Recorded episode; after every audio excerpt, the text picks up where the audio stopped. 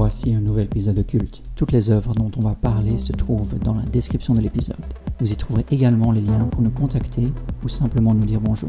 N'hésitez pas à nous suivre et bonne écoute.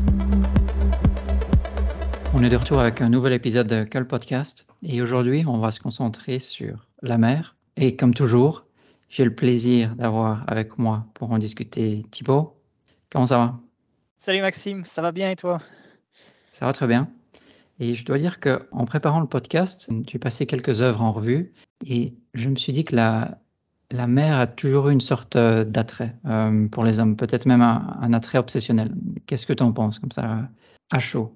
En fait, bah, avant même de préparer le podcast, quand on réfléchissait déjà en fait au thème, c'est ce que je me disais en fait euh, aussi. Oui, à mon avis, c'est quelque chose de, fascinant. À cet horizon, finalement, quand, quand, on est en mer à perte de vue, on ne voit rien du tout, et où tout semble parfois calme, mais en réalité, euh, il peut se cacher des tempêtes derrière tout ça. C'est peut-être ça qui, euh, fascine finalement euh, les hommes et les femmes. Ouais, si, si, on était rationnel, on pourrait se dire qu'il vaudrait mieux rester chez soi, mais au final, il y a toujours eu des, conquêtes, des, explorations, même si on n'avait aucune idée de ce qui se passait au-delà de l'horizon. Ça n'a pas empêché les, les, découvertes et les visites. Si on parle d'obsession, j'ai eu l'occasion de passer deux œuvres en revue. Donc, il y en a une qui est très connue, c'est Le vieil homme et la mer d'Hemingway. On ne présente plus trop. On ne la présente plus trop, mais moi je t'avoue que je connais le titre, mais je ne connais pas vraiment l'histoire. Donc je ne suis pas opposé à ce que tu, ce que tu en parles avec un petit peu plus de détails peut-être. D'accord, donc là du coup je suis sur le... Tu te souviens comme ça, on voit souvent dans les, dans les dessins animés, sur un bateau de pirates, il y a une sorte de planche qui mène vers l'océan. Donc c'est un, un travail d'équilibriste. Je vais essayer de raconter l'histoire sans donner trop de spoilers. Uh-huh. Donc là, j'imagine que si, si je me plante, je tombe, euh, tombe dans la mer, euh, dans ce vortex où les, les requins m'attendent. le vieil homme et la mer, c'est, ça se passe à Cuba. Et on a un, vieil homme cubain qui est vraiment à la poisse. Que la poisse, comme on peut l'imaginer, comme les, les, pêcheurs peuvent la voir. Ça fait plus de 84 jours qu'il est sans prise, sans, euh, sans trophée à ramener chez lui. Et donc on commence tout doucement à un peu se moquer de lui dans le village. Personne ne veut le fréquenter de peur que cette poisse ne se transmette. On a peur de la voir sur son propre navire. Évidemment, la, malchance en mer, euh, on n'en veut pas. C'est un milieu très superstitieux aussi. Mais au 85e jour, il va prendre le large une fois de plus et il va faire une prise assez importante suite à un combat assez intense. Mais maintenant, la question, c'est qu'il faudra pouvoir revenir au port. Donc, il faut l'imaginer sur une toute petite barque avec une prise très importante et une mer qui est infestée de requins. Donc ça, c'est pour un peu mettre euh, l'histoire en place et je pense que c'est de toute façon l'histoire qui serait euh, comptée en quatrième de couverture du livre. Et donc, moi, je trouve que à lire ce livre, on, voit qu'il s'agit d'une histoire d'obsession. On voit un homme qui, qui a raté 84 jours de suite, mais qui décide quand même de ressortir une 85e fois et qui y croit. C'est donc un, un, pêcheur qui va ignorer sa poisse et qui par la suite va avoir donc cette capture de, marlin, donc ça, ressemble un peu à un espadon, une bête gigantesque, et tout semble être contre lui, mais pourtant il tient bon. Donc c'est vraiment, il y a, ce côté résilience, euh, abnégation. Et moi je trouve qu'on pourrait peut-être, euh, j'avais un petit peu passé en vue par la suite Hemingway, et donc on pourrait peut-être faire un parallèle avec lui-même. Donc il y a une période un peu de disette dans son écriture. Donc entre 40 et 1940 euh, et 1952, il a eu très peu de succès euh, retentissants. Donc euh, il a écrit quelques nouvelles, il a écrit aussi Au-delà du fleuve et sous les arbres, qui a été assassiné par la critique américaine. Et donc ensuite, en 52, il est parvenu à sortir Le vieil homme et la mer, qui lui a valu le Pulitzer l'année d'après. Et ça a été aussi une œuvre assez importante. Ça a été une des œuvres qui a permis de convaincre le jury du prix Nobel de littérature de lui remettre ce prix-là. C'est sa dernière grand, grande œuvre aussi de son vivant. Ça reste aussi une œuvre importante euh, pour lui. Peut-être une œuvre qu'on pourrait peut-être dire un peu machiste, donné qu'on voit que l'homme qui ignore les défaites et qui ne pense qu'à la victoire et qui tient bon jusqu'au bout. Ça, c'était du moins les, critiques que j'ai lues, mais je, trouve que je verrais plutôt ça comme une histoire de résilience et d'abnégation, de, ne pas abandonner même si on, a, on ignore un petit peu où on se trouve par rapport à la, à la victoire prochaine. C'est une histoire simple avec un, arc dans son histoire. Donc on voit qu'il passe par différentes étapes. Il est malchanceux, puis sa chance tourne un petit peu, et puis on commence à s'attacher un peu à lui. Et puis il a encore des problèmes euh, vers la fin. Euh, c'est une fin qui est douce, amère, avec une mère qui reste impardonnable. Et alors je me suis dit vers la fin qu'on pourrait peut-être même adapter une œuvre des frères Cohen et dire que c'est No Sea for Old Men. Donc, comme ça avait été traduit en français, non, cette mer n'est pas pour le vieil homme. Oui. C'était une drôle de traduction. Et c'est un petit peu l'impression. Je pense qu'on pourrait avoir euh, une parodie aussi pour euh, couvrir cette œuvre-là.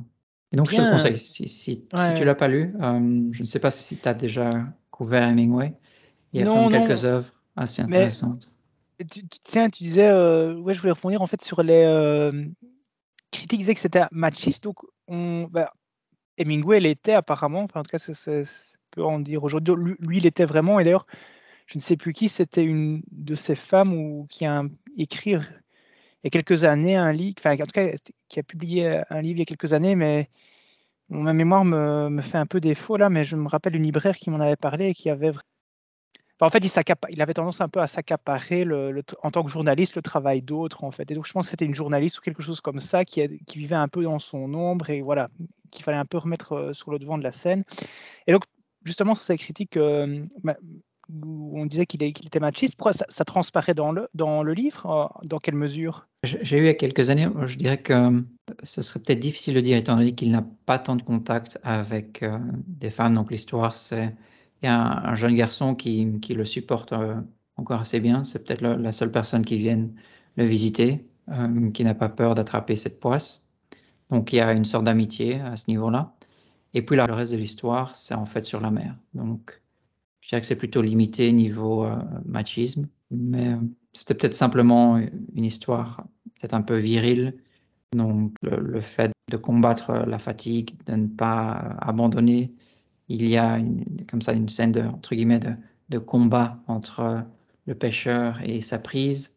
On pourrait peut-être voir ça comme, euh, comme un reflet de d'Hemingway, qui aimait bien aussi se montrer sous cet angle-là. Il n'y a pas vraiment de, de dialogue ou de contact avec euh, mhm. des personnages féminins. Donc là, ça s'arrête sûrement là. Ah, ok, ok. Donc euh, bah, je te le conseille. Moi, Hemingway, c'est un auteur que j'ai bien aimé. Il me reste encore des, pas mal d'œuvres à parcourir, mais j'ai lu euh, les plus importantes, je pense. Et c'est un style assez court et efficace. Et d'ailleurs, il existe un outil sur Internet si tu veux revoir ton écriture. Si tu écris par exemple, je pense que tu pourrais le faire aussi en, en français, mais c'est plutôt en anglais et ça s'appelle Hemingway Up. Donc tu colles ton texte et il va te dire si les phrases sont trop longues, s'il y a trop d'adverbes, si, euh, si elles sont à la voix passive, parce qu'il essaye d'éviter tout ce qui est voix passive pour avoir un, texte qui soit plus percutant. Donc euh, ça, c'est assez utile. Si tu veux, par exemple, avoir un... C'est un outil gratuit que j'utilise parfois, donc ça, je peux, je peux le conseiller. C'était pour la petite note euh, outil sur Internet. Et alors, euh, ben, tu parlais d'obsession, et alors apparemment, tu as un autre livre où il est encore question d'obsession. Oui, et là, c'est une obsession différente. Donc, on en parlait hors ligne, on parlait un peu d'opéra et de théâtre. Et cette œuvre-ci, c'est une œuvre écrite par Iris Murdoch. Rien à voir avec Robert. Ça, c'est une bonne question. Je me suis posé la question. Je, je connais ce nom uniquement via donc, le, le mania des médias, mais je ne pense pas. Du moins, sur, sur la page Wikipédia, j'ai pas vu de référence. Donc, ce, le livre que j'ai lu, c'était le, le, premier que je lisais d'Iris Murdoch, je pense. C'est The Sea, The Sea. Et en fait, ça, ça fait référence à plusieurs choses. Donc, le premier, ça fait référence à, un poème grec. Ce cri euh, de Sea, The Sea, c'était une sorte de, de cri d'exultation des Grecs. Les Grecs, en voyant qu'ils arrivaient finalement euh, en approche de la mer Noire. Puis ça a été repris par la suite dans un poème de Paul Valéry, Le cimetière marin, où il dit La mer, la mer, toujours recommencer. Donc, c'est peut-être cette idée de, cycle infini, peut-être, euh, où on voit que la, mer, en fait, n'abandonne jamais. On en parlait juste avant. C'est un mouvement constant, si on peut dire, depuis la nuit des temps. Et donc, Iris Murdoch, là, s'est basé là-dessus pour intituler son livre. Et c'est une histoire, en fait, d'un directeur de théâtre qui vient de prendre sa retraite. Il tire sa révérence. Et après, il, a fait, il a une petite petite carrière en tant qu'acteur, pas si réussi que ça. Puis il a été directeur, metteur en scène à Londres et il décide de se retirer dans un petit coin de l'Angleterre, au milieu de tout au bout, euh, tout au bout d'une falaise, vraiment au bout de la terre et au bord de la mer. Et là, il décide d'écrire ses mémoires. Il se rappelle ses succès, ses amours, même s'il n'y a jamais vraiment fait attention. Donc, euh, il, papillonnait entre différentes relations. C'est en fait, c'est une vie assez rangée, très loin du faste de Londres.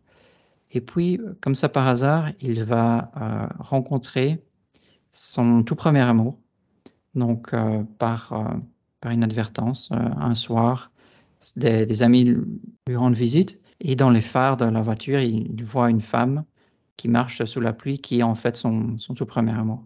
Et alors, il va devenir vraiment obsédé, il va devoir la rencontrer à nouveau il va essayer en fait de casser son mariage. Donc ça fait plus de 50 ans qu'il ne s'était pas vu. Euh, elle a un fils. Et euh, donc son obsession, ça va être de la récupérer et d'essayer de vivre ce qu'il n'a pas pu vivre avec elle. C'était de se marier et de vivre ensemble. Ils s'étaient séparés juste avant un mariage. Donc c'est une, histoire d'obsession où on voit que le, caractère commence de manière euh, très stoïque. Il, est très contemplatif sur, sur sa vie passée, sur ce qu'il a devant lui. Il apprécie les bains de mer, euh, entre les, rochers, la plage de Galets qui repousse euh, les arrivées de touristes. Et puis il tombe par hasard sur euh, son tout premier amour qui va lui faire perdre la tête. Il va se passer pas mal de choses. Donc c'est un livre qui m'a plu dans l'ensemble. Je dirais peut-être juste que j'ai trouvé un peu trop long. Donc c'est quand même une belle brique de presque 600 pages.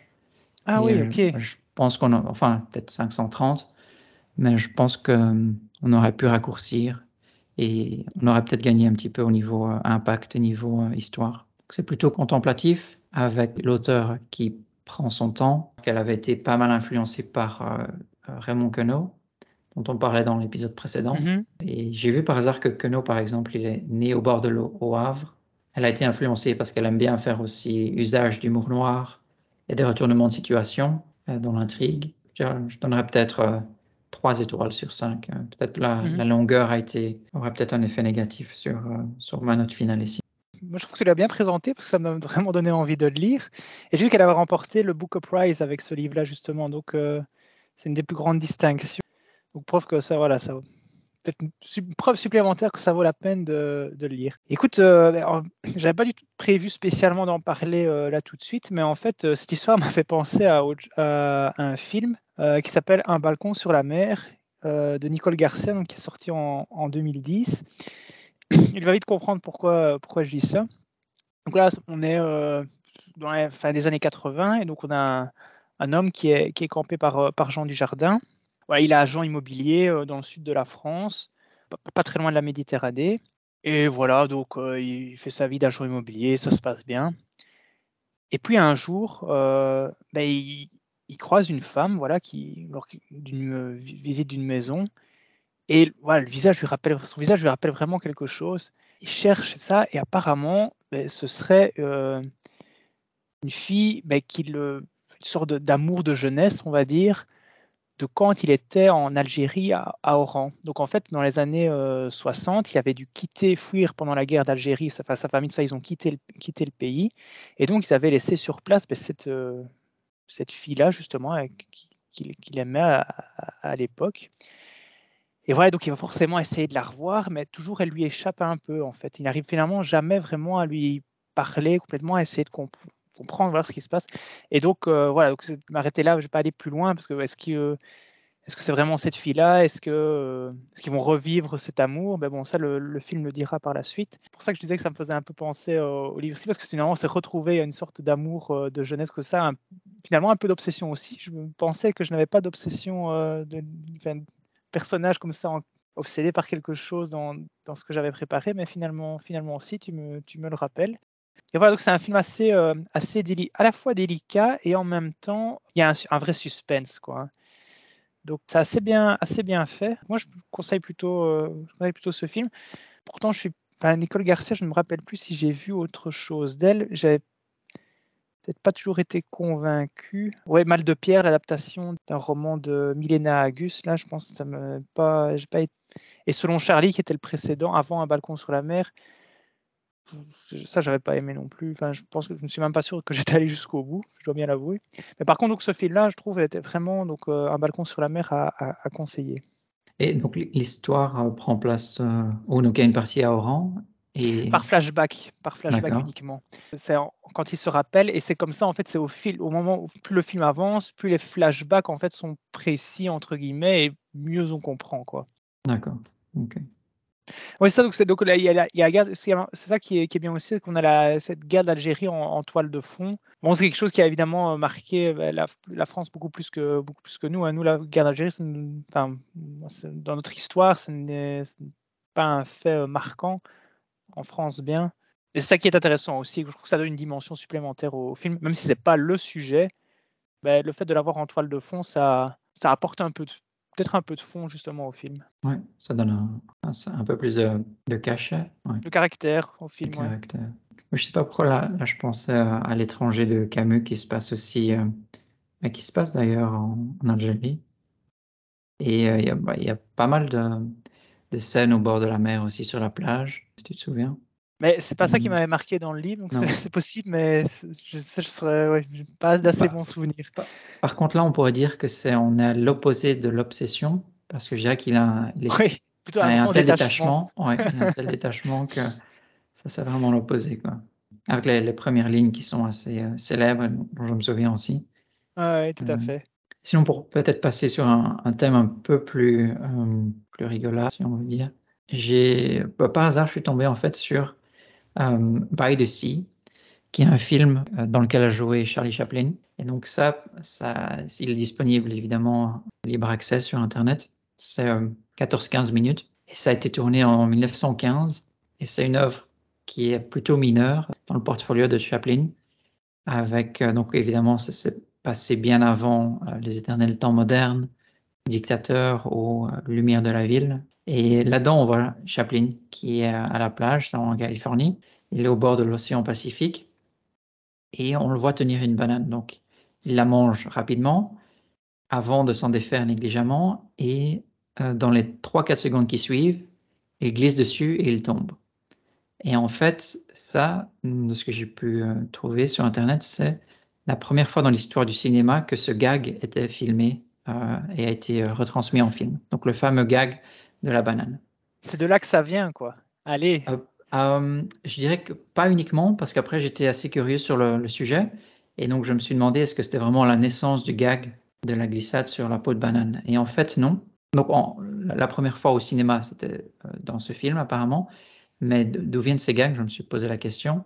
Et en fait, à la fin du 18e et début du 19e, les importations de bananes étaient assez fréquentes déjà aux États-Unis et la population négligeait pas mal ce déchet. Donc, euh, on, les jetait un petit peu comme les mégots de cigarettes à l'époque, on les jetait un peu n'importe où. Et il arrivait que les gens glissent dessus et se fassent euh, assez mal, ou sur des, des pelures de, pêche ou d'autres fruits. Donc, ça a commencé en fait euh, à cette époque-là. Et puis alors, évidemment, Chaplin s'en est servi dans ce film aussi. Le film en lui-même, ça reste vraiment du Chaplin, donc pas, pas mal de, de gags. Il s'embrouille il avec quelqu'un pour euh, deux fois rien. Puis il parvient à faire la paix autour d'un cornet de glace et euh, il s'embrouille à nouveau au moment de payer. Donc c'est un petit peu, euh, un peu l'histoire. Il, il, y a toujours pas mal de glissades, pas mal de confusion. Il faut ajouter à ça le grand vent de, du Pacifique euh, sur la plage. Ça reste assez, assez sympa de, de voir ça si, si on a 10-15 minutes à tuer. Euh, on voit aussi, en fait, on voit aussi en fait la, promenade qui est encore assez, assez vierge de toute construction. Euh, je connais pas la, plage en question, mais ça avait l'air assez, assez vierge. On voit peut-être juste euh, le ponton qui va vers la mer, mais euh, ça se limite un peu à ça. Et donc, est-ce qu'il est possible, à part, à part cette œuvre de Chaplin, est-ce qu'il est possible de trouver son bonheur à la mer? Ça reste une question, parce que pour l'instant, j'ai l'impression que c'est beaucoup d'obsession de malheur. Je réfléchis avec, avec ce que j'ai préparé. J'ai l'impression que je vais te, décevoir. Je pense qu'en euh. littérature et peut-être en, fiction, ça reste assez compliqué. Mais euh, là, ça fait quand même quelques années que je trouve que je préfère la mer à la montagne. C'est la conclusion que j'ai obtenue après, euh, après, réflexion. En fiction, je ne pense pas qu'on puisse trouver son, son, bonheur, mais en réalité, c'est un endroit qui me, qui me plaît toujours. Bon, évidemment, By the Sea, moi, après le, film dont tu viens de parler, moi, évidemment, ça me fait penser à Manchester by the Sea, mais pour le coup, c'est un drame. Donc, on va rester là-dedans. alors, bon, moi, je, le dis directement, hein, c'est un de mes films préférés. Voilà, je ne vais en dire que du bien. Peut-être tout d'abord, c'est un, donc un film qui est sorti en 2016. Enfin, en Belgique, il est, je pense qu'il est sorti en janvier 2017.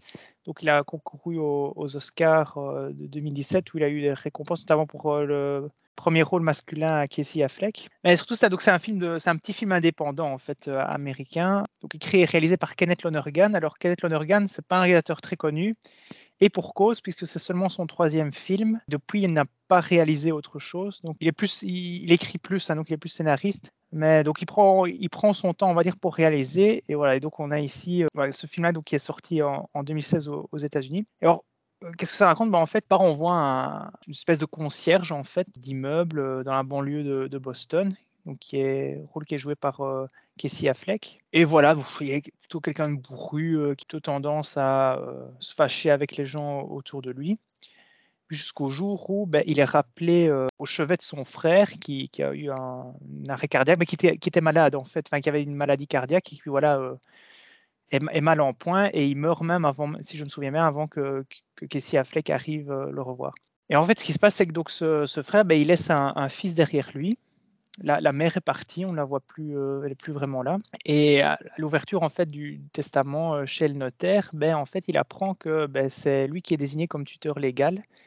Et donc voilà notre Casey Affleck, donc qui s'appelle Lee dans le film, qui doit s'occuper de cet adolescent dont il ne veut pas. Et ça signifie aussi quitter un peu la, banlieue de Boston dans laquelle il travaillait et donc venir habiter à Manchester by the Sea. Et c'est ça en fait qui le dérange beaucoup. Et pourquoi ça le dérange, ça on l'apprendra qu'un peu plus tard, mais il a beaucoup de réticence à venir à, Manchester by the Sea, qui est donc une ville aussi de la côte des États-Unis, hein, pas extrêmement loin de Boston non plus.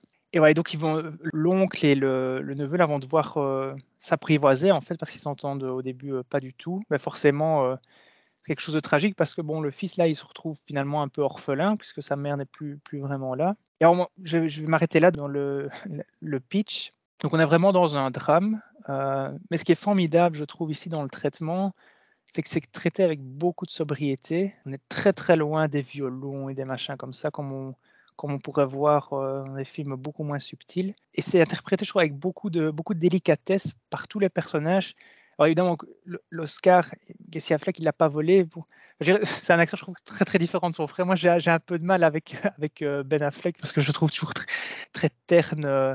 Il n'y a rien qui passe dans son visage, mais non, voilà. Mais là, c'est tout le contraire. En fait, je trouve qu'il arrive à faire passer beaucoup de choses par le visage sans spécialement beaucoup parler euh, non plus. Donc, c'est vraiment une grande performance d'acteur. Alors, l'adolescent est magnifique aussi, très très bien joué.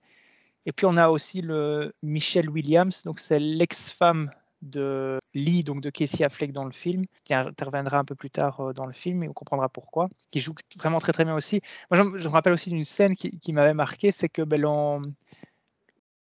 le, frère qui meurt, euh, en fait on peut pas l'enterrer tout de suite parce que comme il fait très très froid, on ne sait pas creuser dans le sol. Donc on doit reporter un peu son enterrement euh, plus tard. Et donc, il a lieu près la première moitié du film, certainement, plus vers la fin d'ailleurs. Et la scène de l'enterrement, en fait, est presque lumineuse, en fait. Donc on, va pas quelque chose de très lourd. Au contraire, l'église est très, euh, très il y a du soleil, très ensoleillé. Donc, c'est pas un événement joyeux, mais il n'y a pas besoin d'ajouter euh, du noir à un événement qui est déjà par essence tragique, sur lequel on n'a pas besoin. Donc, c'est en ça, je trouve que le film euh, est, est, très réussi, très subtil. Voilà, donc un, un drame, mais vraiment, vraiment à voir. Il est repassé il n'y a pas longtemps sur, sur la 3. Tu me disais en, préparant l'émission qu'il était plus disponible sur Netflix, mais franchement, s'il y, a moyen de, s'il y a moyen de le retrouver, euh, je trouve ça, ça vaut vraiment la peine. Euh, la performance des acteurs est, formidable, l'inspiration aussi. Et alors, ce que je voulais aussi euh, dire, c'est que moi, j'avais tout de suite été envoûté dès le début du film, parce qu'en fait, ça s'ouvre sur des plans de la ville portuaire de Manchester by the Sea, où on voit la mer justement avec euh, quelques bateaux, et ce sont des chœurs en musique. Donc la musique, je trouve, qui accompagne le film est très très douce aussi, un peu musique de chambre parfois, et là les, les chœurs qui ouvrent, je trouve, donnent tout de suite je me dis allez, je suis dans le film, je sens que je vais passer un, moment agréable. Ouais, c'est un film que j'avais commencé à regarder, puis au final j'ai dû faire une pause et je n'y suis jamais revenu. Et malheureusement, il a disparu de Netflix, donc il faudra que je trouve euh, une manière de le regarder. Je crois que ça m'avait quand même bien plu. Mais de là à dire, j'avoue, quand tu m'as dit que euh, Manchester by the Sea c'était aux États-Unis, ça c'est un truc que j'avais que j'avais raté. Je me souviens plus non plus euh, où est-ce que j'en étais arrivé dans le film. En Belgique, il avait un peu souffert de sa sortie en même temps que La La Land. Tu vois, donc Ah, il avait un peu d'accord. tout raflé. ouais. tout, tout raflé sur son passage. Et euh, ben, les deux films d'ailleurs sont tenus, enfin aux Oscars, sont voilà, ils concouraient d'ailleurs un peu dans les mêmes euh, catégories. Bon, mais Manchester by the Sea a eu le meilleur scénario, n'a pas eu meilleur film avant ni meilleur réalisateur, mais Casey Affleck a eu meilleur euh, meilleur acteur. Voilà, Hugh l'avait mis, je pense, dans un de ses dix meilleurs films de l'année euh, aussi. Donc, bon, de manière générale, la critique a vraiment très très bien accueilli. Ouais. Oui, là je vois, je me rappelle la fois passée, on discutait avec l'épisode Moonlight contre La La Land avec euh, la mauvaise distribution de- des prix Ouais. pour le meilleur film. Ouais, ça, ça me dit quelque chose. Donc c'était Oui. une bonne année au cinéma du coup. Ben oui, Les bons films, ouais. 2000, euh, 2017, 2016-2017. Ouais, J'essaierai de le regarder euh, à nouveau. alors. Et puis, euh, ouais, vu qu'on parle de cinéma, il y a un autre film, si on un- parle. un- un drame encore? euh, c'est un drame, il y a une partie un petit peu On sort action. pas donc. Ah, c'est un, drame avec une partie action, je dirais pas spécialement hollywoodienne, mais il y a quand même une partie euh, force spéciale dans l'épisode, mais qui n'arrive que vers la fin. Et c'est avec euh, Tom Hanks. Donc euh, le film, c'est Captain Phillips. Et c'est en fait l'histoire du film. C'est un cap- donc euh, Captain Phillips, il est donc évidemment capitaine d'un gros navire, euh, un porte-conteneur, je pense. Et il voyage pas loin de la Somalie. Et en fait, euh, je ne sais plus si on lui avait déconseillé ou bien s'il a été forcé de le faire pour euh, faire des économies. Donc il, passe pas loin de la Somalie. Et son bateau se fait attaquer par des pirates qui arrivent en, en, en petit zodiac, qui, euh, qui tirent sur le bateau. Donc finalement, ils parviennent à monter à bord. Et euh, très rapidement, une partie de l'équipage qui est mise sur le côté pour, euh, pour être protégée ou qui se cache. Mais le capitaine, évidemment, on le trouve assez rapidement. Je pense pas qu'il se cache tant que ça. Il essaie de négocier avec eux. Et donc, il va y avoir comme ça tout un, tout un épisode de tension parce que donc, ces, pirates ont certaines exigences monétaires. Ils aimeraient peut-être aussi, aussi obtenir euh, une rançon ou, de l'argent. Donc, le, film termine avec l'aide de, forces euh, spéciales, sans, sans rentrer dans les détails. Et ça, aborde aussi le, le, problème, de, par exemple, de la, de la surpêche en général, parce qu'on voit que beaucoup de, donc, de pirates somaliens sont en fait d'anciens pêcheurs qui doivent se tourner uniquement vers ce genre d'opération pour pouvoir euh, se nourrir, pour avoir des dollars par exemple, pour pouvoir euh, faire survivre leur famille. Donc ils indiquent plusieurs fois, je pense avoir vu ça, je mélange peut-être soit c'était dans ce film, soit c'était dans un autre documentaire, où on voit qu'il y a même des pirates qui étaient filmés et qui montraient que le signe que c'était pour, euh, pour manger, parce que ça, ça devient assez compliqué dans, ces zones pour pouvoir avoir de bonnes, de bonnes prises. C'est un film qui, se regarde, euh, c'était plutôt bien joué aussi par euh, Tom Hanks, et avec des retournements de situation, une tension plutôt palpable pendant le film. Ça reste, ça recommandable pour un, vendredi ou un samedi soir, même un dimanche soir. Donc ça c'était plutôt pas mal. Et puis plutôt niveau peut-être documentaire, ce qui est sorti il y a deux ans, ce qui m'a bien marqué, c'était Seaspiracy. Et donc c'est en fait, ici on a en fait peut-être même un mélange de euh, conspiration et de piraterie. Et en fait, il y a un petit peu tout là-dedans. Et c'est un documentaire un peu coup de poing sur, euh, sur la mer, sur les océans, sur la manière dont on les exploite, on les surexploite, sur l'esclavage. On voit un petit peu en mer aussi. Donc, on voit par exemple des épisodes même en Thaïlande où des, pêcheurs ou des, matelots sont, euh, sont presque pris en otage sur ces bateaux. Ils sont forcés de travailler pendant des semaines sans pouvoir rentrer, avec beaucoup d'intimidation, beaucoup de, menaces de mort aussi, ou contre leur famille. Et il y a un petit passage aussi sur euh, les élevages de saumon, qui, euh, malgré le fait que ce fut vraiment un, un, mec qui me plaise énormément, qui, euh, qui m'a assez choqué aussi. Donc on voit un petit peu euh, l'environnement dans lequel ces saumons sont, sont élevés. Et ça reste, ils ont gagné quelques prix aussi, donc c'était, ça a eu un beau, un beau succès aussi. Ça c'était le Seaspiracy. Et c'est une, une jeune équipe qui a fait ce documentaire-là. Oui, comme directeur, c'était Ali Tabrizi. Et en fait, c'est sorti en 2021. Ça a été supporté par Netflix, donc ça reste disponible aussi. On y voyait par exemple que quand on parle de labels, euh, il y avait aussi un, un, beau scandale sur les labels. Quand on voit si on achète par exemple une, une canette de thon et c'est certifié sans dauphin, qu'en fait ces labels sont donnés euh, sans qu'il y ait de vérification, sans que ce soit euh, qu'il y ait vraiment de contrôle. Et donc ça, ça aussi, ça cassait un petit peu le mythe d'une sorte de label de qualité qui, était vanté par beaucoup de marques, que, ça se fasse, euh, que la pêche était sans, sans heurter la, faune et la flore, ou sans, sans dauphin attaqué pendant, pendant la pêche. Donc, il y avait une, bonne partie cassage de mythes, si on peut dire. Et donc, je me rends compte que c'est à nouveau un thème un peu, un peu triste. Écoute, moi je peux quelque chose de peut-être un peu plus neutre, enfin, neutre entre guillemets. Euh, Est-ce que tu connais euh, Ludovico Einaudi Ça ne me dit rien. En fait, tu connais certainement sans le savoir, parce que donc, le film Intouchable, tu as vu? Le qui est derrière c'est, En fait, la musique, c'est lui, effectivement. Donc, le, le, pia le, le, le, piano qu'on entend, c'est, de lui. Donc la musique n'a pas été composée spécialement pour le film, mais donc ça reprend. Euh, certaines, de ses compositions. Je, moi, je l'ai découvert en fait avec ce film-là. Hein. Euh, avant, je ne connaissais pas du tout. Et pourtant, en fait, je pense qu'il a commencé à vraiment sortir des, CD euh, fin des années 90 déjà, début des années 2000 en tout cas, euh, sûr. Et alors, il a, j'introduis un peu avant de, venir. Pourquoi est-ce que, comment est-ce que je vais le relier à la mer En fait, il a, un succès assez phénoménal. en fait, si tu veux prendre une place dans un de ses concerts à part chez lui en Italie où, euh, bon, là, forcément, il a, beaucoup plus de dates. Sinon, c'est toujours plein en 5 à 10 minutes à chaque fois. Donc, euh, c'est. Voilà. Moi, j'ai eu, la chance, eu la chance de le voir deux fois en concert et euh, bah, c'était formidable à chaque fois. Donc, moi, c'est quelqu'un que j'aime beaucoup. C'est donc du piano, c'est assez minimaliste, on va dire. Mais ça reste mélodieux, donc c'est très, très agréable à écouter. Alors, il est souvent accompagné, surtout au les deux concerts que j'ai vus, donc ces deux dernières tournées, en fait, il est toujours accompagné d'un violoniste qui fait aussi de l'alto et un violoncelliste avec qui bah ouais, il, enregistre parfois ses CD. Mais donc le dernier qui vient de sortir, par contre, euh, là il est tout seul au piano et c'est un son euh, très très chaud qui évoque beaucoup plus l'été. Donc j'aurai peut-être l'occasion de reparler euh, une prochaine fois. Mais pourquoi est-ce que j'en parle aujourd'hui avec la mer Parce qu'en fait en 2016 il a composé un titre qui s'appelle Elegy for the Arctic, donc élégie pour l'Arctique, l'océan Arctique. Euh, qui avait été fait, euh, voilà, c'était pour euh, Greenpeace en fait qu'il avait composé ça. En fait, c'était dans le cadre de la, campagne Save the Arctic de, Greenpeace qu'il avait, qu'il avait composé ça.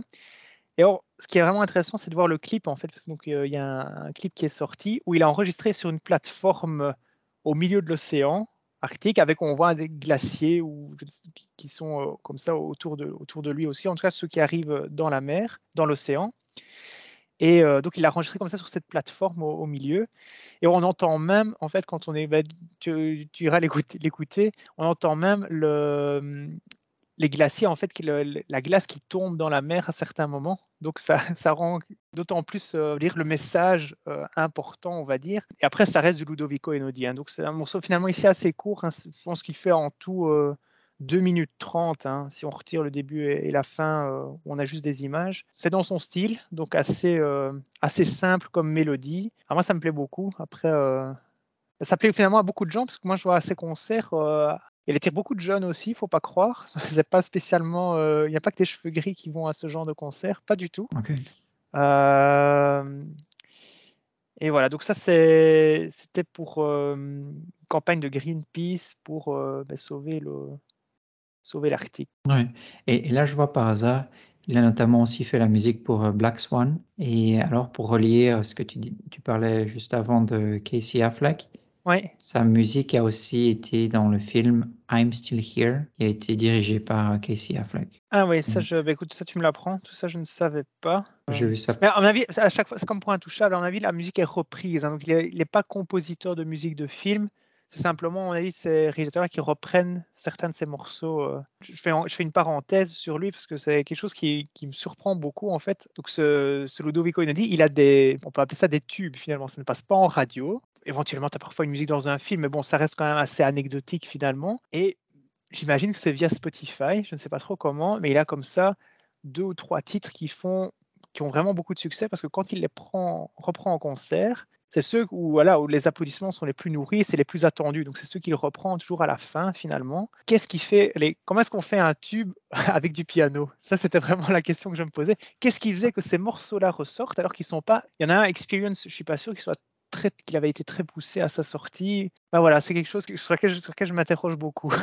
Moi, je pense que sur Spotify, tu as souvent aussi les recommandations. Donc, il se peut que ça, tombe comme ça par hasard. Maintenant, il y a comme ça une tendance où, par exemple, si une musique passe dans un film ou dans une série. Après, sur la page YouTube de, de la chanson, tu retrouves pas mal de, de, gens qui commentent et qui disent euh, qu'ils sont là grâce à ce film-là ou grâce mm -hmm. à mhm. cette série. Ah, Donc, c'est une manière aussi de faire découvrir peut-être parfois des, des, perles, des tout petits groupes qui ont peut-être seulement un, un bon titre mais un titre qui devient un succès euh, énorme grâce, à, grâce au choix du directeur ou du réalisateur. Pour te dire, il a, il a Spotify dit qu'il a apparemment 6 euh, millions et demi d'auditeurs par mois. Et donc, ces titres, euh, Nouveau Les Bianche Experience, c'est 222 millions d'écoutes et 280. Donc, c'est vraiment donc voilà, des choses comme ça, parfois, qui nous, il y a des choses qui se passent sans qu'on qui ont du succès sans qu'on s'en rende compte, parce que ça fait pas les gros titres, tu vois, c'est pas comme une super production, c'est pas un Marvel ou des choses comme ça qu'on voit partout. Il y a certainement comme ça plein de choses qu'on ne connaît pas et qui ont pourtant un succès euh, incroyable, comme ça, euh, un peu incognito presque.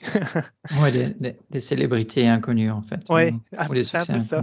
Exactement. Donc Experience, j'ai un peu cherché, je pense que ça a été j'avais regardé parce que moi c'est mon titre préféré, donc c'est pas plus du tout pour des articles. Hein. Moi c'est vraiment celui que je préfère. Moi c'est en écoutant en, l'écoutant lui que ça m'a plu. Je l'ai pas découvert celui-là par euh, pub, un film ou que sais-je. J'avais un peu cherché donc oui effectivement ça avait été un peu dans l'une ou l'autre pub, je sais plus si c'était dans un film, mais j'avais l'impression que c'était rien de transcendant. Mais peut-être que je me trompe. Hein. Quelque chose a eu du succès ou a, a attiré l'attention de, de certaines personnes comme ça et puis euh, interpellant, je trouve. C'est vrai que ça reste un, un peu un mystère. Mais il y, y, a tellement de personnes qui ont maintenant accès à Internet que peut-être 22 millions, ça reste assez limité aussi, non? Surtout qu'on compte peut-être les, les multirécidivistes. Oui, oui, bien sûr. Mais bon, on parle quand même ici de juste de piano, hein, tu vois, donc euh, d'un compositeur euh, de piano, donc de musique, la musique enfin, contemporaine entre guillemets, même si ça reste mélodieux. Enfin, on n'est pas du tout dans le genre de, de, musique qui se euh, binge watcher binge watcher c'est pas de c'est peut-être pas le bon terme mais en tout cas qui s'écoute comme ça en boucle quoi. Ouais, et on n'est pas sur des non plus des allez, comment est-ce que en fait les tubes se forment maintenant avec avec euh, Spotify YouTube etc c'est des jeunes qui écoutent vraiment en boucle certaines choses. C'est pas le public ici hein. donc moi euh, c'est plutôt des gens de de notre, à partir de notre âge, on va dire jusqu'à un peu plus, jusqu'à aller à peu près 50 ans. Je dire, la, la tranche 25-50 ans, c'est la plus représentée à ces concerts, en tout cas de ceux que j'ai vus. Ok, ah, il faudrait que je regarde euh, s'il passe par, euh, par chez nous, ça, ça, me dirait bien aussi. Je suis peut-être pas forcément musique de film, genre. Euh, c'est pas, ouais, ouais, mais c'est pas de la musique de film. Hein, on l'utilise pour, mais on est, on n'est ouais, on pas non plus dans du Hans Zimmer, enfin, ça n'a rien à voir avec ça. Ça reste du piano, hein, donc c'est un ouais. voilà. Experience, c'est peut-être comme ça que je l'avais vu pour la première fois, c'est dans le film Mommy de Xavier Dolan. D'accord. Et il y a une scène, est-ce que Mommy a eu tant de succès que ça? Moi, c'est un film qui m'a marqué. Oui, il avait eu le prix du jury à Cannes, euh, et c'est Xavier Dolan, mais bon, succès euh, en France. Ah oui, un million de spectateurs en France. Ouais, c'est peut-être comme, peut comme ça. Ouais. Moi, tu dois avoir raison. Il y a, il y a dû y avoir euh, peut-être ce film-là où et pour les autres titres, pareil finalement. Enfin bon, voilà. Sinon, donc, euh, le clip de Elegy for the Arctic est à, est à voir. D'accord. Voilà. J'ajoute ça à ma liste. Et puis alors, peut-être pour retourner au niveau littérature, et là, ça va être assez rapide parce que c'est un livre euh, que j'ai commencé. Moi, j'avais, comme toujours, de, bonnes intentions. J'étais assez motivé. Et qui, au final, euh, m'a rapidement fatigué. Donc, euh, ça, le titre, c'est The Shipping News de Annie Pro. Donc, on la connaît pour euh, Brokeback Mountain. Brokeback Mountain, ouais. On commence en fait avec euh, un personnage qui a une enfance assez difficile. Il a abusé psychologiquement par ses parents et on lui rappelle constamment qu'il est mauvais en tout, que son frère vaut mieux que lui.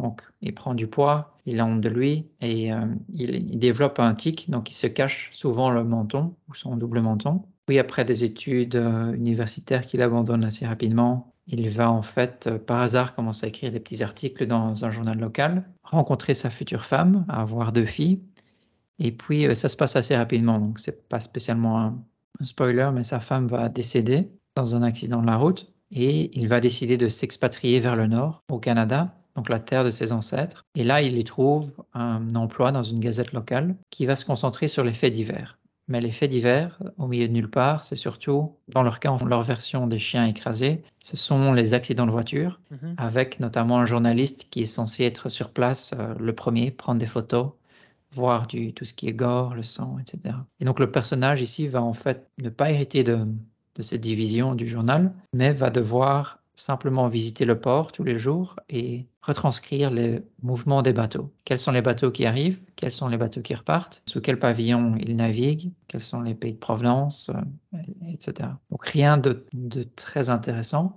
Sauf qu'un jour, il va prendre l'initiative, une des premières initiatives de sa vie. Il va voir un yacht et il va enquêter et il va rapidement découvrir que ça avait été construit pour Hitler, apparemment, mais euh, lui ne l'a jamais vu, donc il ne l'a jamais utilisé. Donc il va prendre la décision d'écrire un article là-dessus et ça va avoir son petit succès. Et puis il va recevoir la chronique des histoires un petit peu fantastiques de, des bateaux qui entrent et qui ressortent du port. Donc jusque-là, si ça ne vous a pas dit grand-chose, ben moi non plus. Je me suis dit qu'il fallait peut-être euh, éviter les frais. Et euh, ben, je me suis dit que j'allais abandonner ce livre-là. C'était aussi euh, une belle brique, peut-être 300, peut-être pas tant que ça, peut-être 350 pages. Les noms des personnages ne me disaient pas grand-chose et c'est en fait un livre avec un style très brut, je dirais même abrupt et forcé. Je trouve qu'il y avait des phrases très courtes, mais euh, pas dans le sens de, de ce qu'Hemingway pourrait écrire. Ici, il y avait pas mal de phrases nominales.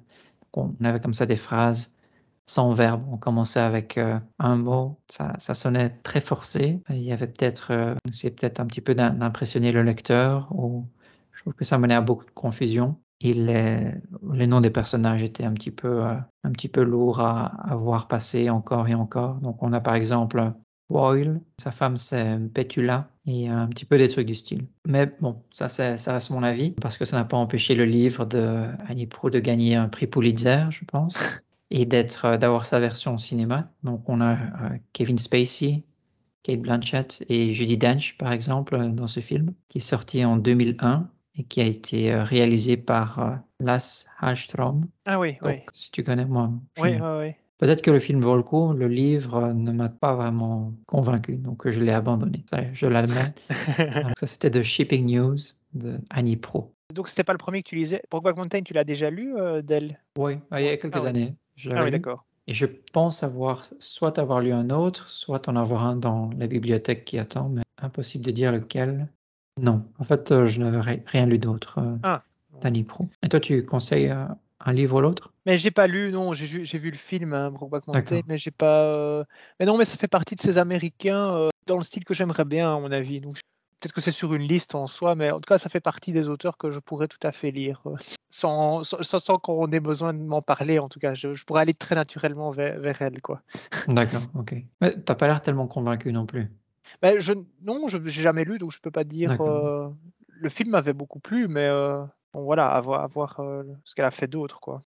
Puisqu'on est revenu à la littérature, moi j'ai envie, euh, pour une fois, de parler de littérature, mais de littérature jeunesse. hein. Donc c'est quelque chose qu'on aborde, qu'on a l'occasion d'aborder. Et pourtant, on a parfois des pépites. hein. Moi, je pourrais citer comme ça euh, quelques livres jeunesse, on va dire, donc pour les adolescents, on va dire, qui, m'ont marqué et que je pourrais relire tout à fait. Et donc celui dont je vais parler ici, ben, c'est je me suis dit, tiens, je relirai bien pour voir si j'en ai toujours le, si mon souvenir correspond, est toujours, voilà, est toujours bien, euh, bien présent. Et donc ça s'appelle Une île trop loin. Et c'est le premier tome d'une tétralogie, en fait, de Annika Thor. Donc c'est une suédoise. Et alors je regarde, mais donc il est sorti le premier. En fait, il a été traduit en 2003, mais sinon à l'origine c'était un livre de 1996. Et donc c'était traduit par les éditions Thierry Magnier. Thierry Magnier, c'est un petit éditeur qui fait de très belles choses, euh, justement, surtout pour les adolescents. Donc euh, moi j'ai eu pas mal de choses quand j'étais euh, ben, plus jeune, forcément. Comme par exemple l'école des loisirs, Medium, je trouve fait des très belles choses pour les adolescents. Thierry Magnier, euh, franchement, c'est quelque chose à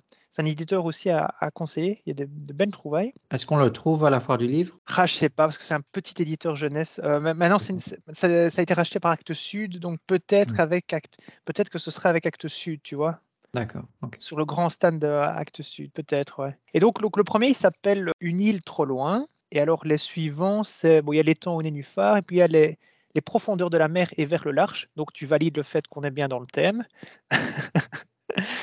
Alors qu'est-ce que ça raconte? Ben, En fait, c'est euh, l'histoire de deux jeunes filles, j'allais dire petites filles, mais je ne sais plus, donc euh, la, plus, la plus âgée a peut-être 12 ans. Et on est au début de la Deuxième Guerre mondiale.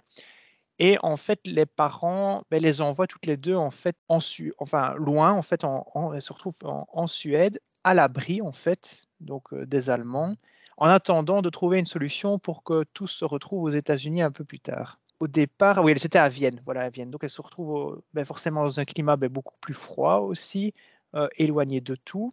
Et alors, ces deux sœurs qui devaient se retrouver dans la même famille, finalement sont séparées. Et celle qu'on suit, donc qui est la plus âgée, se retrouve sur une île comme ça, euh, un peu euh, perdue, sur laquelle il y a très peu d'habitants, se sent seule forcément et vit très mal cette séparation de ses parents d'une part et de sa sœur d'autre part. Et alors, donc, il faut se faire à la vie sur place, surtout que l'héroïne, Stéphie, elle se retrouve dans une famille assez euh, rigide, en fait, où elle ne peut pas faire grand-chose. Et famille qui initie aussi, finalement, à une autre religion, puisque donc, ce sont des, ce sont des juifs. Mais, euh, mais là-bas, si je me souviens, ce sont des pentecôtistes. Et donc, ben, on doit aller euh, au temple. Je ne sais pas si on reçoit la communion chez les, chez les protestants, mais bref, on doit suivre un peu les rituels comme ça. Et donc, ça, c'est quelque chose avec, elle, avec lequel elle a beaucoup de mal, alors que ça sœur plus petite, belle, ben, c'est une autre vie, sa famille est beaucoup plus chouette et ça ne la dérange pas de s'adapter comme ça et de d'avoir une autre religion finalement aussi. C'est pas le thème principal du, du, roman, mais en tout cas c'est juste pour illustrer en fait que ben voilà l'adaptation est beaucoup moins facile pour quand on est plus, euh, plus âgé que quand on est plus, plus petit euh, ici. Moi, j'ai trouvé que c'était, euh, ça m'avait marqué en fait à l'époque. c'est pour ça que acheté j'avais acheté les quatre c'est assez. Euh, ben, finalement, c'était une façon de, traiter de la guerre, mais très différente, hein, parce que c'est. Voilà, on n'a pas l'habitude finalement de voir, de, voir des, enfants ou une jeune adolescente, on va dire, comme ça, euh, exilée. En fait, qu'est-ce qu'on va voir à travers les quatre livres C'est comment est-ce qu'elles, ben, ces filles-là, elles vont apprendre à vivre finalement ben, loin de leurs parents, qu'elles vont, si elles les retrouvent, ou en fait, je vais même pas spoiler parce que je me rappelle plus de la fin euh, du dernier exactement. Mais en tout cas, au moins pendant quelques années, elles vont devoir vivre comme ça euh, là-bas. Et donc, bah, c'est se recréer une vie et c'est un peu un roman d'apprentissage aussi, quoi, en même temps. Donc, c'est vraiment très très réussi. Ça s'appelle Une île trop loin, le premier, c'est de Annika Thor, T-H-O-R. D'accord. Est-ce que tu sais, est-ce que tu sais si elle écrit aussi plutôt pour un public adulte Je pense pas, parce qu'elle a reçu un prix euh, en Suède pour un prix de littérature jeunesse. C'est le prix Astrid Lindgren, si je me souviens bien, pour l'ensemble de son œuvre. Et ça, je si c'est pas un prix jeunesse. Je pense pas. C'est vraiment plus une auteure jeunesse. Il y a des pépites. Franchement, j'insiste encore là-dessus. Et ça, je trouve que ça en fait partie. Oui. Donc littérature jeunesse, mais qui, qui est aussi euh, très pertinente pour les adultes. Donc tu dirais. Mais écoute, en tout cas, franchement, euh, en préparant ici euh, le podcast, je me suis dit, enfin en cherchant voilà la mer, tout ça, ben, j'ai repensé à ça. Je me suis dit, ben, je vais le reprendre et je, ne vais pas le regarder là tout de suite, hein, mais je vais le reprendre. Franchement, je vais le reprendre et je vais voir si, si ça, ça, me plaît toujours autant. Des années, enfin, je sais pas combien d'années après, 20, non, 20, j'exagère, mais plus de 15 ans après l'avoir lu. Moi, il y a des, auteurs comme ça jeunesse, comme Moka, Mario de Muraille. Euh, mhm. Malika Ferjouk, qui sont toutes ben, celles que je viens de citer publiées euh, à l'école des loisirs chez Medium. C'est des livres que j'ai relus, que je relis parfois, même si c'est plus destiné à des 12, 15 ou 16 ans. J'en garde vraiment un bon souvenir et je trouve que c'est souvent, enfin en tout cas c'est assez pertinent. Il se dégage quelque chose en cas de ces livres, qui, le fait qu'il m'ait marqué ben, fait que j'ai envie de les reprendre, tout simplement. Ouais. Bah, à cette liste, je pense qu'on pourrait rajouter peut-être euh, Philippe Pullman. Oui. Et si je me souviens bien, Owen Colfer. Ça, je connais pas. C'était toute la série Artemis Fall. Ah oui, oui. Oui, oui, oui, si, si. Je, vois ce que c'est. J'ai jamais lu, mais je vois ce que c'est. Et ça, bah, c'est typiquement jeunesse, mais ça, je pense que ça se lisait assez bien aussi. Et alors, il y a un, autre, Michel Honaker. Ça te dit quelque chose? Oui, ça, j'ai lu. Il avait repris Rocambole, si je me souviens bien, non C'est lui c'est pas lui qui avait fait ça? Peut-être bien, mais il y a une partie sur euh, le mythe d'Ulysse, la série Odyssée, qui euh, était vraiment bien, en quatre, euh, quatre chapitres, sorti entre 2006 et 2007. Il y en avait quatre. Je l'avais lu à l'époque. Ça avait été aussi un, ah oui, ça je sais pas. Là, oui, il a découverte. Mais effectivement, Rocambole, c'était bien lui. Mais oui, j'ai peut-être lu autre chose. Mais oui, ça je connais, euh, je connais aussi. Et en fait, enfin, là, j'y pense maintenant. Je pense que ces, ces livres n'étaient pas spécialement euh, simplistes, mais racontaient peut-être une histoire que certains auteurs, euh, peut-être plus sérieux, parfois j'ai l'impression ne parviennent pas à raconter. Je pense que oui, c'est ça. Je, pense que c'est ça, à mon avis, qui fait un bon auteur jeunesse. C'est quelqu'un qui n'hésite pas à parler de choses, ben, ici de thèmes un peu plus difficiles finalement, comme celui que je viens de, parler, mais avec un langage peut-être simplement un peu plus adapté à des jeunes. Mais c'est vrai, sans trop, enfin, il ne faut pas trop les prendre par la main non plus. Il faut, alors, c'est pas pas le prendre pour, plus bêtes que ce qu'ils ne sont en fait. Non, non, parce qu'en passant d'autres auteurs en, vue, on, se dit parfois que, ça leur ferait peut-être pas de mal d'un petit peu simplifier ou de peut-être revoir un peu leur prose, parce que certains deviennent assez compliqués. la lecture doit rester aussi un, plaisir d'une certaine manière. Oui, oui, Et j'ai l'impression que parfois, si, si, ça devient incompréhensible, alors l'écrivain écrit pour lui. Enfin, il faudrait peut-être pas non plus écrire pour le public, pour autant, mais il faut quand même que quelqu'un de l'autre côté du miroir comprenne et apprécie. Oui, c'est ça. Pas être, pas être abscon juste pour le plaisir. Quoi. Mais, juste, mais justement, ça fait le lien peut-être avec ce que tu disais tout à l'heure avec Hemingway. Euh, moi, je me souviens ici de trop loin d'un style justement assez simple. Peut-être, je ne pense pas que ça m'avait dérouté, mais plutôt des phrases courtes. Et c'est vrai que quand je reparcours là vite fait, effectivement, ce sont des phrases assez courtes. Donc, qui, va à l'essentiel, quoi. C'est pas, bon, pas dénué d'émotion, évidemment, de, sensibilité, en fait. C'est ça qui m'avait marqué, en fait. La sensibilité de cette cette jeune fille qui doit, qui doit réapprendre à vivre. Donc ouais, tu as, tu as sans doute raison. Ah j'ai vraiment envie de le reprendre maintenant. Ah je, ah je regarderai aussi si je suis pas bien à le trouver. Et alors, moi j'ai aussi lu une nouvelle, une très courte nouvelle. C'est Le Gardien de phare euh, d'Henrik euh, Sienkiewicz, un auteur très connu en Pologne.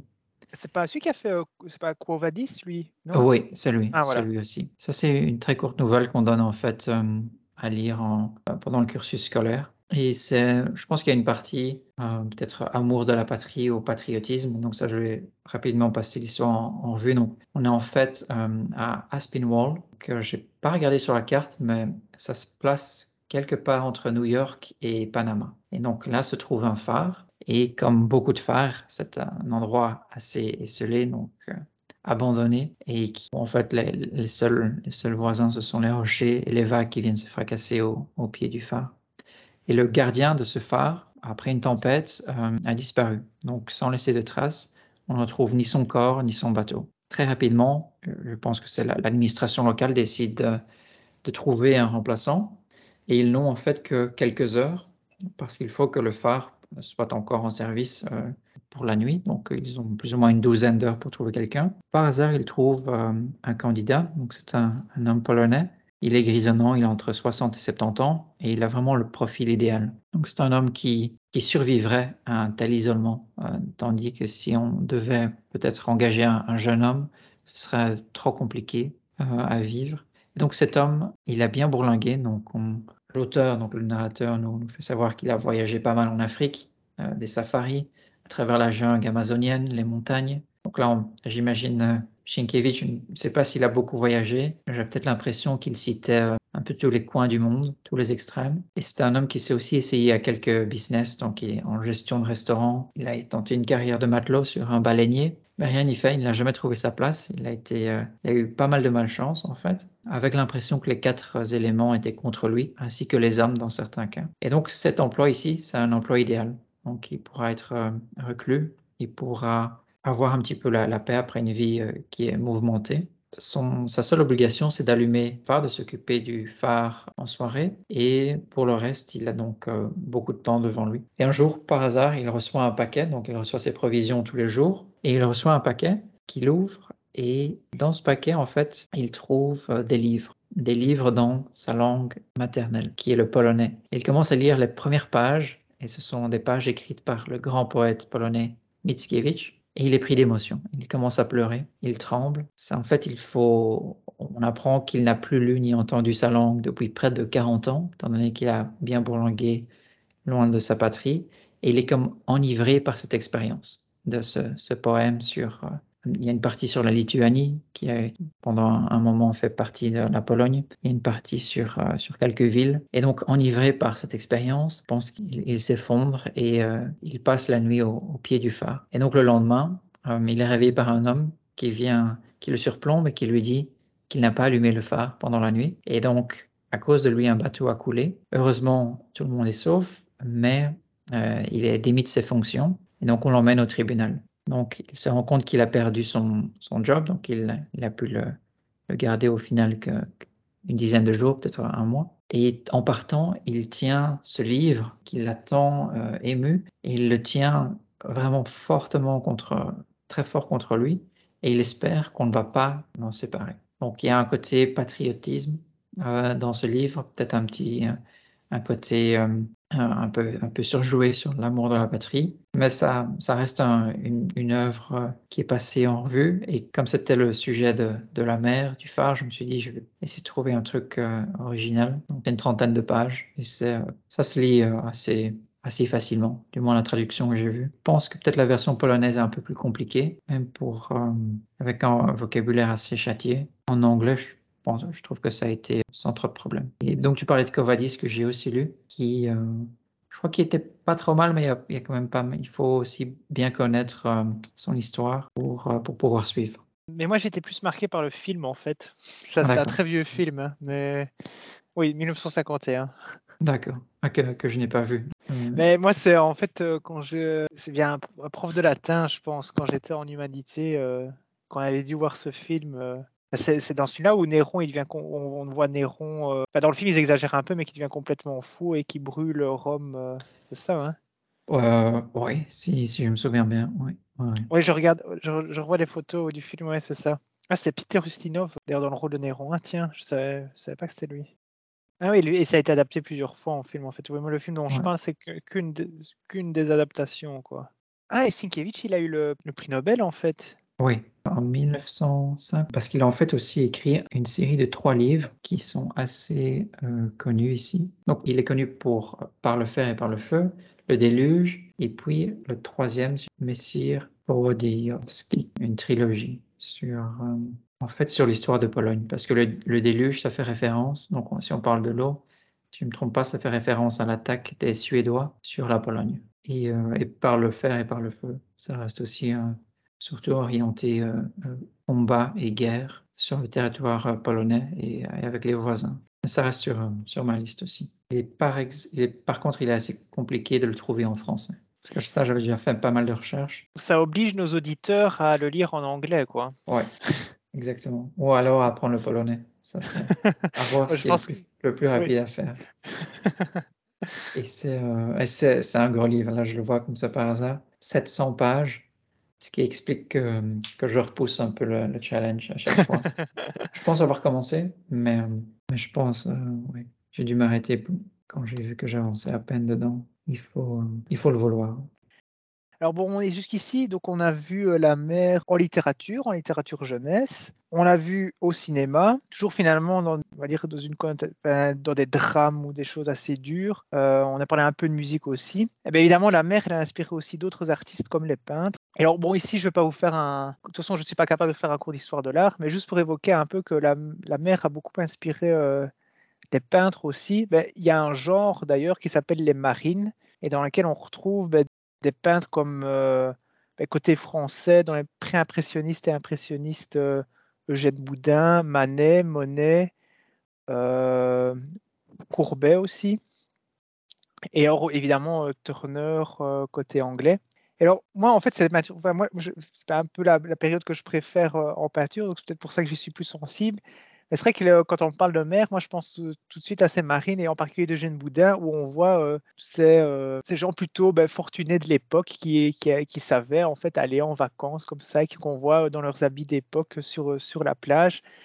Et voilà, donc quelque chose peut-être d'un peu plus léger. Je pense qu'on avait besoin d'un peu de légèreté après tout ça. On va pas parler du radeau de la Méduse par exemple, mais simplement se dire voilà, les vacances approchent en peinture aussi, il y a euh, la mer qui a, a inspiré euh, beaucoup d'artistes. Et voilà. Et donc, je pensais aussi parce que ben, il y a deux ans maintenant, ben, j'avais passé des vacances en Normandie. Ben, Normandie, où on retrouve justement euh, en particulier ces, ces, peintres que je, viens, je de citer. On a aussi un petit musée, je ne sais plus si c'est à Honfleur qu'on retrouve là, un petit musée sur Eugène Boudin. Et voilà, je pense qu'on avait besoin d'un peu de légèreté pour, terminer ce podcast. Oui, et c'est vrai que de Boudin, ce qui.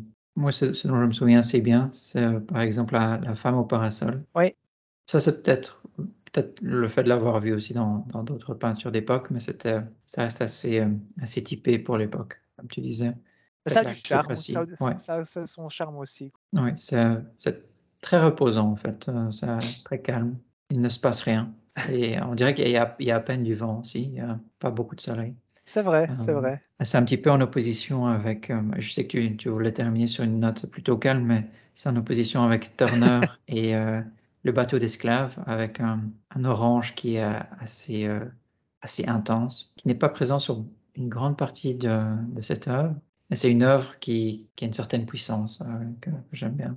Et alors, le, la deuxième, c'est peut-être un peu plus cliché, c'est euh, La vague de Kusai, qui a aussi un certain caractère, qui a un, côté euh, peut-être minimaliste, mais aussi un côté. Euh, je, je, vois ça peut-être comme une œuvre parfaite aussi, qui, qui peut être utilisée, réutilisée dans beaucoup de contextes, qui est très malléable et qui, qui en fait plaît à beaucoup de monde, peut-être peut à tout le monde aussi. Je trouve que c'est une réussite de ce côté-là. Bon, là maintenant, si tu vas me dire que tu, tu la détestes, bon, là.